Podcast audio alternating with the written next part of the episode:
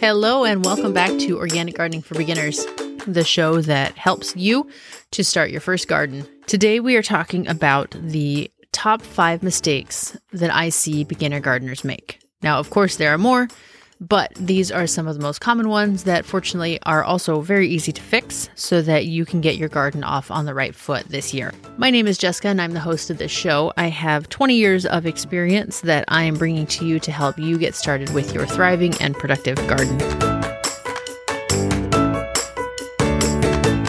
Okay, starting with the first mistake that I often see people make and that I made myself um, when I was first starting out, and especially when I was moving to somewhere new. This is a tricky one, and that is not watering enough. If you are coming from a location where you get regular rain, such as I did when I lived in the Pacific Northwest, and then you move to a new area, such as I did to Southern California, where the weather is obviously very, very different, then it is easy to forget to adapt to your new climate. And even if you are gardening in the same place that you've lived in for a long time, if you're just not used to paying attention to the water needs of your plants, then it's easy to forget or to think that they're getting enough, and really they're not. And you might not notice it right away. Like it's not that you're going to step out there and constantly see wilted plants or drooping leaves.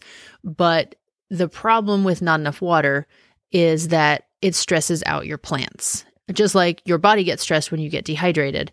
If a plant is dehydrated, it becomes much more vulnerable to pest pressure and to getting diseases. Um, not to mention that your plants will probably not reach their full potential in size and productivity. Uh, so, making sure that you give your plants regular water, about an inch a week, an inch of water, um, is definitely ideal for keeping your garden as healthy as possible. A very quick fix for this is to install an irrigation system. And it sounds intimidating, but uh, it's really not that difficult. There are little kits that you can buy from lots of sources online. I'll have some of those in the show notes um, that will make it very easy to kind of piece together this modular system that will fit your space, whether you're gardening in containers or in an in ground bed or even raised beds. It's very easy to set up and it's kind of a set it and forget it type of system. On the other hand, the second mistake that I often see is people watering too much. Um, this can be really common because you want to avoid those problems that I just mentioned with too little water, of too much love, a little bit too much love for the plants. Um, and unfortunately, that's just as bad as too little water. When you overwater your plants, the ground becomes saturated uh, and soggy, and the plants can actually drown if you overwater them which was something I only learned a few years ago, the exact science behind it. And basically, there are air pockets in the soil that the plant roots reach to. They need the oxygen in order to survive. And if you completely saturate the soil or it just stays too moist for too long, then those air pockets fill with water. And so the plant roots, as they travel through the dirt, they go um, searching for oxygen and they can't find it. All they find is water. So essentially, they drown. Um, too frequent of watering as well can lead to shallow root growth, which means that instead of digging deep into the ground in search of water, the plant roots stay very shallow and close to the surface because it's readily available. The water is. They don't need to go further down. And so when you go through a dry spell or a windstorm comes through, it makes the plants very vulnerable to um, getting either pulled out or just tipped over because they're not securely anchored into the ground with um, with a deep root system.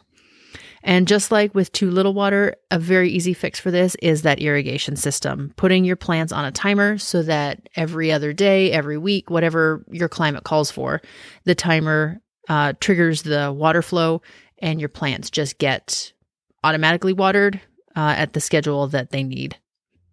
All right, number three, mistake number three that I often see with beginner gardeners is spacing your plants too far apart. Now, in a beginner's mind, typically you want to give the plant enough room to stretch out its roots, to not be overcrowded, to grow as big as possible, and that's awesome. But when you space your plants too far apart, you're actually not only wasting space, but you're also leaving a lot of bare dirt. When you leave bare dirt, you are encouraging weed seeds to have all of the space, the moisture, and the sunlight exposure that they need to uh, to germinate, which obviously means more work for you down the road. In addition to potentially having extra weeding to do with bare soil, it also means that your the soil is going to go through more temperature swings through the heat of the day and the cool of the night, which can stress out your plants depending on how severe those temperature swings are. And just like everything, this one has a very easy fix, which is to use mulch. Mulch is a sort of protective covering that you put over the surface of your soil, and that can be grass clippings, it can be straw, it can be um, wood chips, which are my favorite. Um, and it's kind of like a blankie that you snug up to your plants and it keeps them toasty at night uh, and it keeps the soil at a more even temperature throughout the season. Uh, and fortunately, because it blocks the sunlight from getting to the soil surface, it can also really significantly help prevent weed seeds from germinating, which makes a lower maintenance gardener garden for you uh, during the summer. Which brings me to mistake number four that I often see with beginner gardeners, and that is not using mulch in your garden. Mulch is one of the best gardening methods uh, that I use, right up there with companion planting. And if you're not sure what mulch is, it is a protective layer that you put over the surface of your garden soil. It is most commonly made from organic materials like wood chips, straw, um, grass clippings are another great option. Some people choose to use synthetic materials such as uh, landscape fabric, which is kind of like a thin felt almost that you can put over the surface, and that helps um, cover the dirt. And the reason that you want to use mulch is that it helps to maintain moisture in the soil. It can help suppress weeds because it blocks the sunlight, sunlight like we just mentioned, and it also helps to regulate the soil temperature. It keeps the the soil insulated, more or less. And uh, if you are worried about having to go to the store to buy bags of mulch or, um, you know, spending money on that, there are several free sources, which my favorite is to call the city um, tree trimming companies, the arborists, and ask them to drop off a load of wood chips after they're done with their trimming jobs for the day. And they are almost always happy to do it because it saves them from having to go and pay to dump their wood chips at the landfill.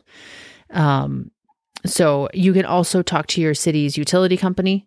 Sometimes that's an option if your local arborists don't want to deliver to your area. And lastly, um, mistake number five, and this one is the biggie, which is why I saved it for last. It is giving up too early. If you get out there this spring and you plant your garden and your seeds don't germinate, or your seedlings die off, or maybe squirrels came and dug up your sunflower seeds or your corn seeds, I have had that happen, especially when I was in South Carolina. Um, it's really easy to get discouraged. It's easy to think that you missed the prime planting time, that because you tried once and it didn't go so well, that it won't work or that it's too late. But chances are there is time to start again. Um, it's discouraging. I won't lie. It sucks to see your plants doing really well, uh, or your seedlings, I should say, and then earwigs come and eat them to the ground, or your kids come and pull out all your newly planted lettuce seedlings and they die in the sun. But I am encouraging you to try again.